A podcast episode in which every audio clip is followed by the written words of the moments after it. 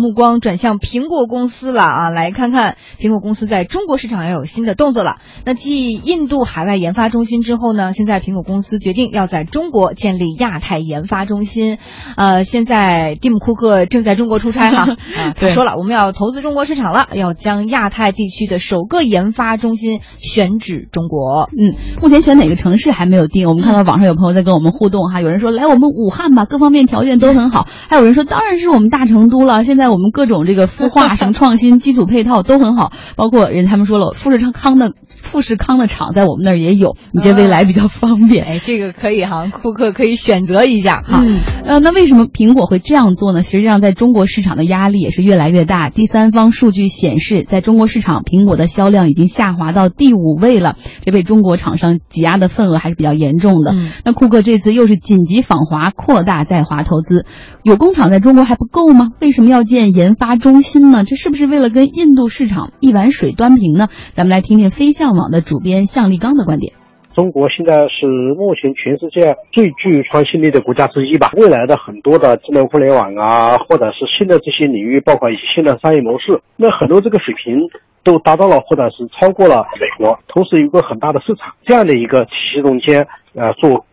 更多的就是研发的投入是很正常的。比如说华为说我要在英国投几十亿美金啊，这个可能对政府吸引力的了啊，或者是对政府来说是有价值的。但是在换个角度来说，到现在那个苹果的那个发展，它不看中国政府的脸色，它也发展得很好。苹果这里还是先把这个自己的产品，把自己的营销，把这些都做好了。然后它这个前提下能够和中国搞好关系，它也不反对。比如亚太研发中心和苹果在印度的这个什么全球第一个在海外的研发中心，他们的职能会冲突吗？比如说你像华为，它也在全球有很多的研发中心，有很多东西很难说是直接冲突的。这他认为哈，这不冲突，而且他也不认为这是苹果的一碗水端平。毕竟嘛，这个中国现在这个整个创新环境这么好，我投资做个研发中心也挺好。但是我真的觉得这库克有到处忽悠的嫌疑。大家知道，他此前跟印度总理莫迪是这样说的：说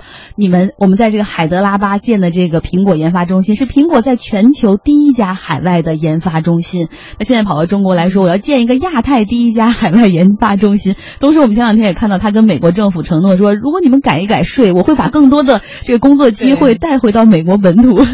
所以其实都有他各自的考虑了，但不管怎么说，印度和中国确实是目前智能手机兵家必争的两个地方，都是非常大的市场，未来还有很大的潜力可挖。你说苹果能不继续深挖这一块吗？对，这不可能的。对，有趣的是，其实乔布斯担任 CEO 的时候没有来过中国，他的风格真的是超级不像。而库克他从2011年担任苹果 CEO 到现在已经是第9次来华了。比如说最近的上一次哈，这今年5月，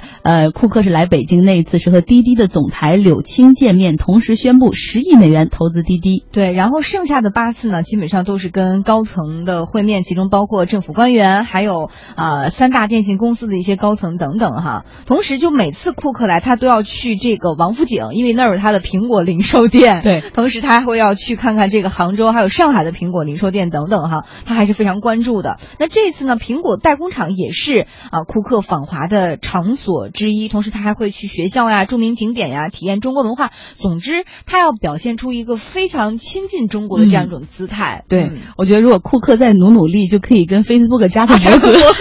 学一学，开始用中文说话了。我刚想说，他可能这一点要需要费点劲。扎克伯格因为有一个华裔的老婆，可以随时教他说中文，库克还需要在这方面多努力哈。对，我们来看到网上朋友哈，魏满莹他说了，苹果的手机确实好用，但是要想在中国市场和印度市场打开更多的局面，降价才是硬道理。因为毕竟国产手机现在又便宜又好用哈。可是苹果不是之前也推出过这个低配版的这个 SE 吗？好像数量销售不是很好，因为低配版也要3000多块钱，而3000多块钱都可以买一个华为的这个手机了。对，而且在中国市场上，我们也说现在国产手机确实是在逐渐的崛起当中，它的性价比更高，而且像华为这样的公司也有了自己的研发，有很多的核心技术。我觉得对于我们而言也倒是一个好消息，让苹果感受到了压力，说明我们进步的非常迅速。